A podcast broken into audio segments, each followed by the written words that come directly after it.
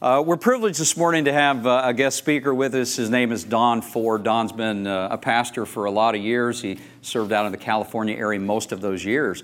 Uh, 47 years in, in ministry, which is a remarkable run. That's, it, it really is. Uh, 45 years he's been married uh, to the same woman, all 45 years. Pretty amazing. Um, he leads a growing men's movement. Uh, Be the Storm is the name of it. 35 of our guys yesterday at the men's breakfast got to listen to him, and a number of our guys met him back in Mexico back in January. And he's a good man, he's a godly man. You'd like him on a personal level. You had opportunity to just chat with him, but I know you'll like what he has to say uh, this morning from Scripture. His theme is He who saves one life saves the world entire.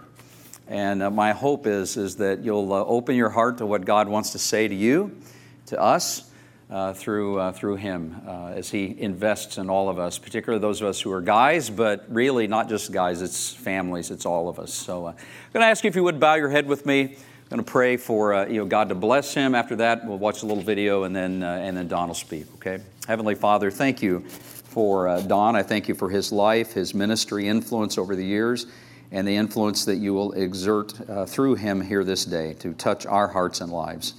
I ask, Lord, that you would speak. Ask that you would give us ears to hear what it is that you have to say to us through your servant. Thank you, God, for your grace. I thank you for the, for the fathers among us. Thank you for all the men. I just ask, God, for your anointing and blessing and presence to strengthen and empower each of us and each of our families. That's our request, and uh, we lift it together in the name of Jesus. Amen. Thank you, Pastor Greg, for your kind words. And when I hear those numbers, um, I'm not going to tell you how old I am. You probably could kind of figure it out, but I feel old all of a sudden, you know? the greatest number of those, as he said, was being married to, for 45 years uh, to my wife, and uh, we celebrate that in a couple of weeks. And so, uh, any pastor worth his salt would say that uh, he wouldn't have made it uh, the first few years in ministry without his wife. I have a, always great stories about my wife helping me. When I first started as a pastor, I had to go to hospital calls, and I hated it I hate needles. I hate blood. I just hate sickness. I just don't like it. And, uh, but, you know, pastors have to go to the hospital. And so I found out I was awful. I was horrific at it. I was terrible at it.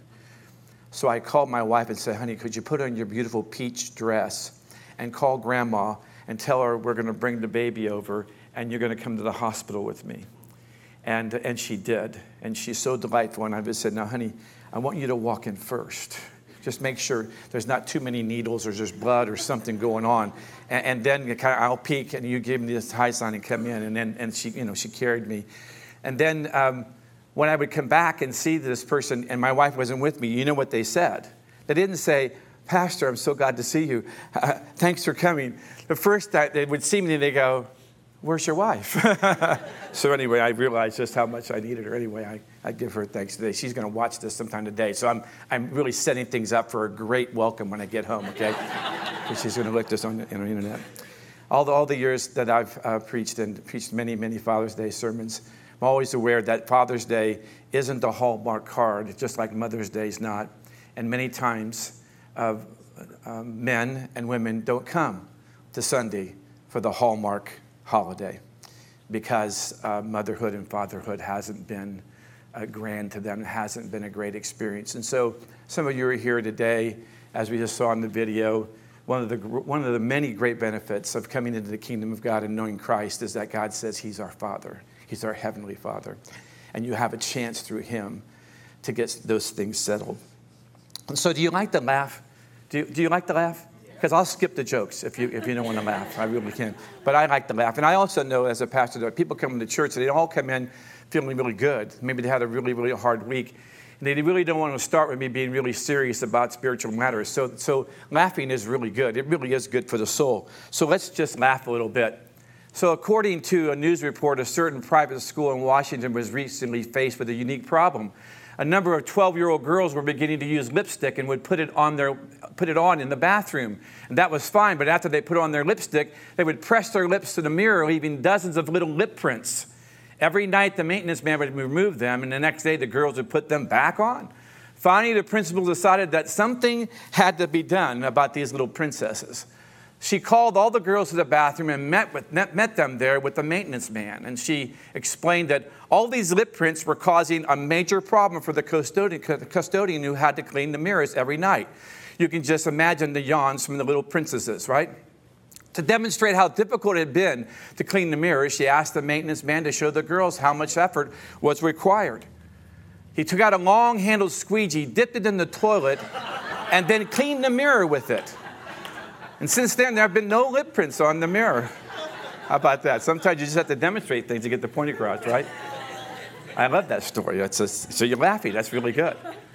Honey, they're laughing at my, at my stuff. You, maybe can't hear it. So here's a, here's a Bible quiz. And, and, and you know, it, you you're a Bible church, so you're, you're going to get this, you're going to get all these answers really right. So who's the first person to walk on water you can think of in the Bible? Now, Jesus. Now, listen, if any time you're asked a question in church and you know the answer, it's just appropriate to say Jesus. Just say Jesus to anybody, right? You can't, I mean, you may be wrong, but nobody's going to scold you. Sure, Jesus was the first one, right? So, who was the second person that walked in the water you can remember? Peter, you guys are really good. Pastor, you're doing a great job teaching these people. Of course it's Peter, okay? But who was the third person to walk in the water? Jose. You don't know that? Are you teaching out of, the, out of the Book of Mormon or something, Pastor? They don't know the third person? Well, here he is. That's Jose. And, and here's what I say about that. The most important thing for Jose is hopefully that the bull is not the fourth person who knows how to walk on the water. It's a real picture. It's pretty cool, isn't it? So I have a lot of, I have a lot of words I prepare for you today. Most pastors do. But, uh, but my words are never uh, uh, worth anybody standing, standing and honoring. But I want you to stand as I read a couple portions of scripture, would you? Because this is God's word. And I'm old fashioned, so just say it. The old guy maybe made it stand one more time and just, just put up with it, okay? First Timothy, the writer is writing and says, I thank Christ Jesus our Lord who has given me strength, that he considered me trustworthy, appointing me to his service. Even though I was once a blasphemer and a persecutor and a violent man, I was shown mercy because I, I acted in ignorance and unbelief. The grace of our Lord was poured upon me abundantly, along with the faith and love that are in Christ Jesus. Here is a trustworthy saying that deserves full acceptance Christ Jesus came into the world to save sinners, of whom I am the worst. But for that very reason, I was shown mercy, so that in me, the worst of sinners, Christ Jesus might display his immense patience as an example for those who would believe in him and receive eternal life. 1 Timothy chapter 1, verse 12 to 16. One more verse. The Spirit of the Lord is upon me. These are the words of Jesus. The Spirit of the Lord is upon me because He hath anointed me to preach the gospel to the poor. He has sent me to heal the brokenhearted, to preach deliverance to captives, and recovering of sight to the blind, so that so, so, to set at liberty them that are captive. May God bless the reading of His word today. You may be seated. Thank you for doing that today. So here is where we're going today in a, in a, in a quick fashion, okay? We're going to talk really quick about the spiritual assault on men in America. And it is, it is growing uh, by leaps and bounds. Men are being assaulted by the enemy of our soul and the enemy of the church and the enemy of God in, in, in unique ways. We're to, we're going to look at the hijacking of who I call the irresistible Jesus. And I'll talk about that quickly. We're going to talk about the Christian bubble, and we're going to talk about the mission. Now, listen, you usually the pastor speaks for you know 30 minutes or something so all that's going to take like three hours okay did you pack a lunch no it's not going to take three hours i'm not going to do that to you so let's talk about the spiritual assault on men in america there's a downward spiral of the health of men in our culture in the last 40 years. The breakdown of the nuclear family in our culture is playing out in these terms 62% of children in America are being raised in homes with only one biological parent. And do you know which one that biological parent is missing? It's the, it's the father, okay? It's, it's serious. Can you believe that number? It's really true. Boys without father's guidance never quite mature completely. Boys, as I call them, boys walking around in men's bodies are the most dangerous entities in our world. They destroy nearly everything they touch. They graduate less. They abuse more. They addict more. They kill themselves more. They commit almost 100% of the mass shootings in our world. That's just a few of the statistics. I, I, if I listed them all, you would just fall on the, on the floor and just, just pass out. That's the scorecard of what's happening to men in our culture. And I've, I've been preaching for so many years. And, and I, I'm, I'm disappointed. Sometimes I, I thought that, that I, am I, haven't, haven't I done a good job? It's worse than when I started. It's worse than when I started. How could this be? You, can you imagine how many billions of dollars our culture, our social system, our government has spent to try and solve these things? I mean, I mean billions. It, may, it might be a trillion dollars, I don't know. And it's worse. How could it be? Because there's a spiritual assault on men, and it's not, and it's not getting less. And these numbers are rising because that's the truth. And somehow we think it's just a social problem. Well, I guess you can throw it in that category if you want. But the bigger category is is that the enemy of our soul, who is the enemy of Christ, who's the enemy of the kingdom of God, knows that if he takes men out at this kind of level, that the kingdom of God will not have the impact and not reach people that the way God has intended. I, I believe all men have been wounded somewhere in their life. Many times those wounds come through a significant male figure, mostly, mostly it's the father. And I say that because of knowing uh, the, the findings of, of hundreds of counselors and me, and I've done thousands of counseling hours in my career with men. And, and uh, when you get down to it, when you get past the sinful and the immorality and, and the addictions, they all come down to a foundation that all these things are happening because of deep wounds in their life that they never got in touch with. And so now they just act out in a way that's crazy and they begin to self medicate. And this is the reason why I read, read these two scriptures this morning. I think the church has done a marvelous job in helping people tell them that Jesus came into the world to save sinners. The Apostle Paul said, I'm the chief, I'm the worst. I'm so glad that he came because I was one of the worst guys, right? We've done a good job in telling people about sin and about Jesus' blood taking care of that sin and the cross.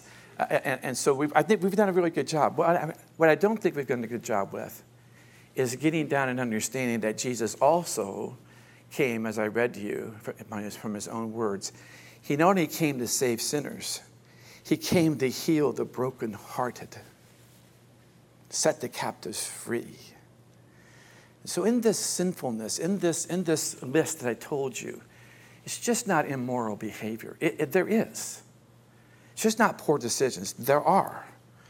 But the, the, the deepest part of it is, is that all these things happen from a foundation of woundedness in our heart. And Jesus said, I came to save, save you from your sins, but also came to heal your brokenhearted. I don't think we've done as good a job in getting to that and helping getting find Jesus, not just to, not just to save them from their sins, but also to heal their broken heart.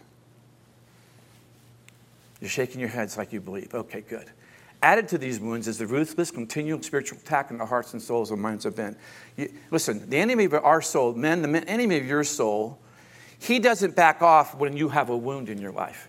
He doesn't say, oh, you know what, Kurt's had a hard time in life. You know, hey, you know, he's been beat up and worked over and blah, blah, blah. And the devil didn't say for Kurt, hey, you know what, dude, I'm going to lighten up on you, man. You've had a hard time. I'm, I'm going to jump on somebody else. I'm just going to leave you alone because, you, you know, you've had a hard time. He doesn't do that.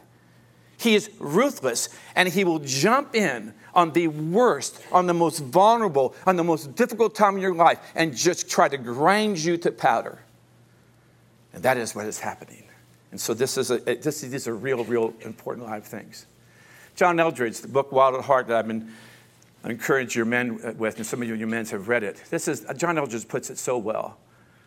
Somehow we have overlooked the fact this, that this treasure called the heart can also be broken has been broken and now lies in pieces down under the surface. When it comes to, the, to habits we cannot quit, or patterns we cannot stop, anger that flies out of nowhere, fears we cannot overcome, or weaknesses we hate to admit, much as what troubles us comes out of the broken places in our hearts, crying out for relief. Jesus speaks as if we're all brokenhearted. We would do well to trust his perspective on this. I think John's really right. And here's from another uh, person who's really famous. His name's Don Ford. Um, this is what I say. How we view, I'm not, I'm not, how we view people is critical to how we treat them. I've learned this in all the years of ministry, all the thousands of hours of counseling. I finally got it.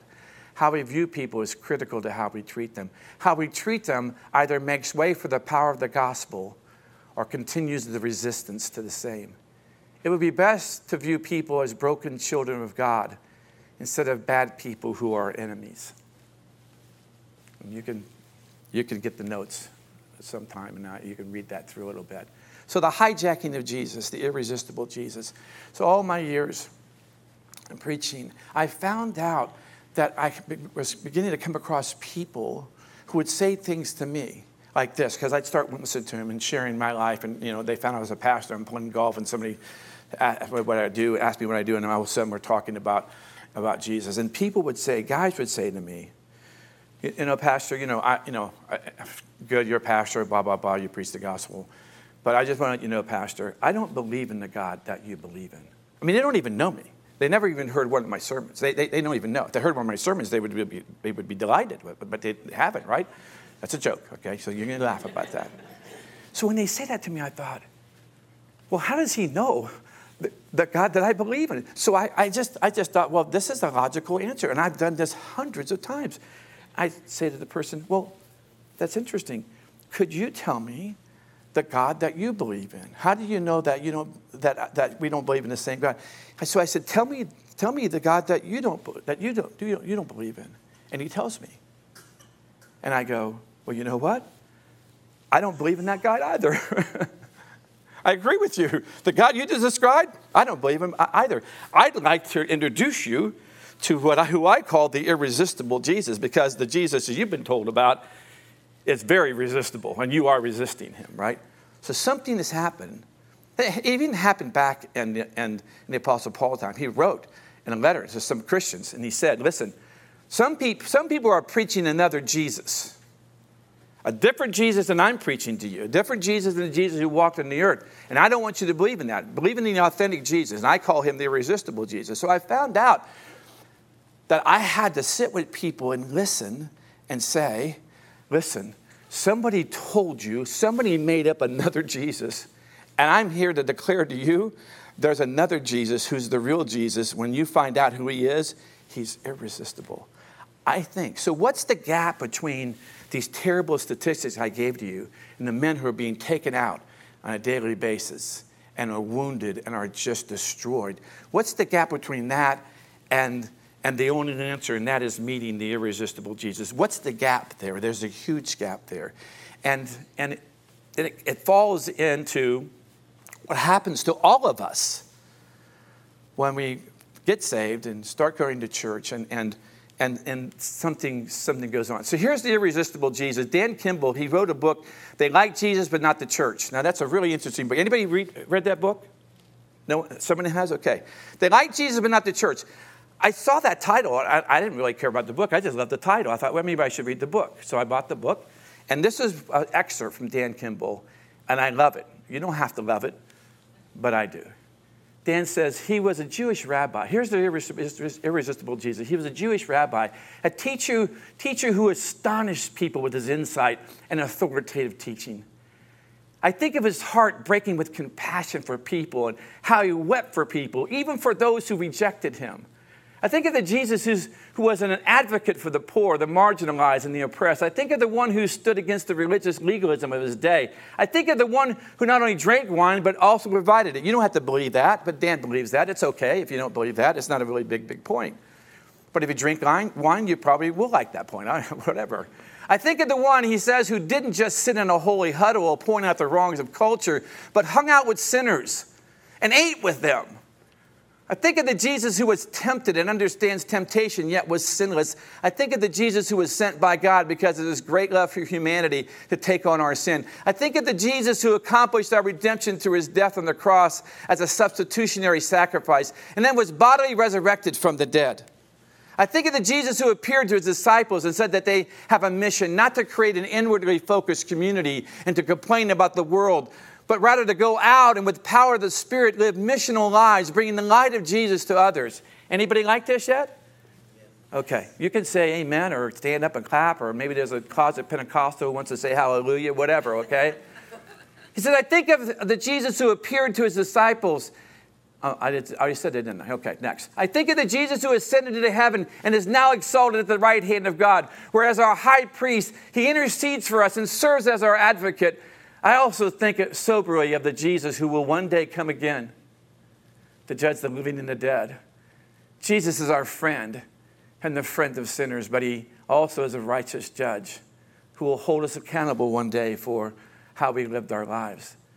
The, we, the reason we should go out of our way to meet, befriend, hang out with, and talk with those who like Jesus but not the church is because we desire for others to experience the full Jesus.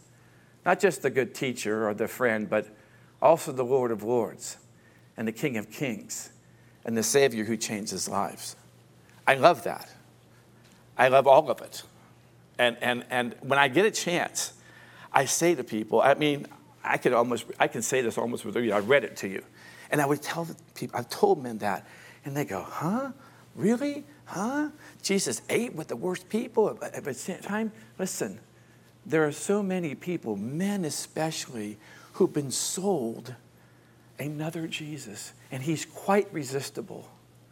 But this Jesus is not. And the only task we really have is to make sure we get out and replace these two, these two descriptions, right? Here's the Christian bubble. I'm not blaming anybody, I'm not scolding anyone. I experienced this in my own life and, and with most Christians that, I, that I've known. The Christian bubble. This is what I call it. It's a, a, Christian subculture. Remember the prayer of Jesus in John 17? He says, My prayer is that, that you take them out of the world, talking about us, but that you protect them from the evil one. So the plan of God all along was to keep us in the evil world,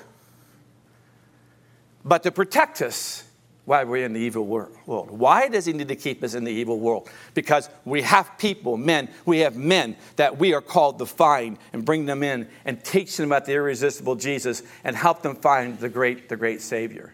So Jesus was, you know, this is a really important, important thing. Jesus did not pray that we isolate ourselves from those outside the church. Jesus didn't pray that we'd be happy and content living inside a Christian bubble. Jesus didn't uh, pray that we would be so afraid of the sin of the world that we keep our, our distance from all the bad people in the world. He didn't pray that. So we, here's what happens in the Christian bubble. We become Christian. We become Christians. We find forgiveness and grace and joy in Jesus. It's marvelous. Most of our friends who do not know Christ do not understand what has happened to us. It, that's the way it is. Our non believing friends may think we're even weird. They do. Sure, they do, right? They have no idea what this is all about. So that's the first part of entering the bubble. We become part of the church life. We make Christian friends and spend less time with our non believing friends. Of course we would. Of course we would naturally do that because we're, we're growing and we want to be with people who know more and, and can encourage us in our faith. So, of course, we do that. But then it gets little, then, then it goes into the next part. We become part of the bubble without even knowing it. And at first, we really need the safety of the bubble. We really do.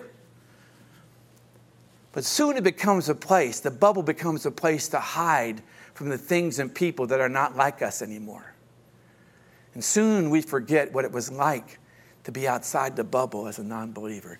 This is where it begins to turn a little weird and sad. We don't even know it. I'm not blaming anybody, it happens to all of us. All of a sudden, we forget what it's like to be a non believer because it's so nice in here, in this bubble. We become like Jonah. Ever read about him? Who could only see the terrible things that were happening in his culture. When God challenged him to go to the wicked people and share the knowledge of God, what did he do? What did he do? God in a boat, and they went the other way, right? I'm not doing it. I'm not, I'm not hanging with those awful people, and that's it. I'm not going to do it. Well, you, you, know, you know what happened to him, right? It wasn't, you know, wasn't a great deal. He finally did it, but it, it took some, some tragic things to happen in his life. That picture just tells it all. I really think that Jesus wants to pop the Christian bubble. Just pop the Christian bubble and let us know that it's all right to find new friends in Christ. It's all right to gather in fellowship and strengthen ourselves, but only for the reason that we can go out and tell people about the irresistible Jesus. Remember the scripture I read from 1 Timothy earlier? The Apostle Paul says, I'm the worst of sinners. Grace has been poured out on me. And God's love has been, has been entered my life. And at the end of that scripture I, I, we read, and he said, God did this so that his immense patience could be shown through my life to the people who were going to believe. He understood, right? Staying in the bubble is not God's plan for you. So, what's the mission? Does anyone know where this line comes from? This is a line. This is not my, my, my words. Anybody recognize that? That's a line out of one of the most impactful movies I've ever seen called Schindler's List. How many, how many have seen Schindler's List? Okay. I make myself, I make myself watch this movie at least once a year. It's, it's, it's not a great movie for, it's not entertainment. It's, it's just it's so rough. It really is. It's raw. And this is a line of that movie. And here's about this guy. If you don't know about the movie, just a little history. Oskar Schindler was a German industrialist and a member of the Nazi party, a party who credited with saving the lives of 1,200 Jews during the Holocaust by employing them in enamelware and ammunition factories in occupied Poland. That's what this is all about. He literally bought them out of the trains that were going to take them to, to be burned to death and, and built this, these factories and had them work for him and used all his money to pay off the, the Nazis to let him do it. That's the basis of the story. And so he is credited that at the end, when the war ended, and then he became a war criminal and had to run because, because now the German, arm, the German regime had fallen. And this scene is the scene at the last end of the movie when all these folks who he had saved, who are now free, and now he's become a man on the run because he's a Nazi criminal. And this is the scene I want you to look at and be reminded of about, about this, this line He who saves one saves the world entire.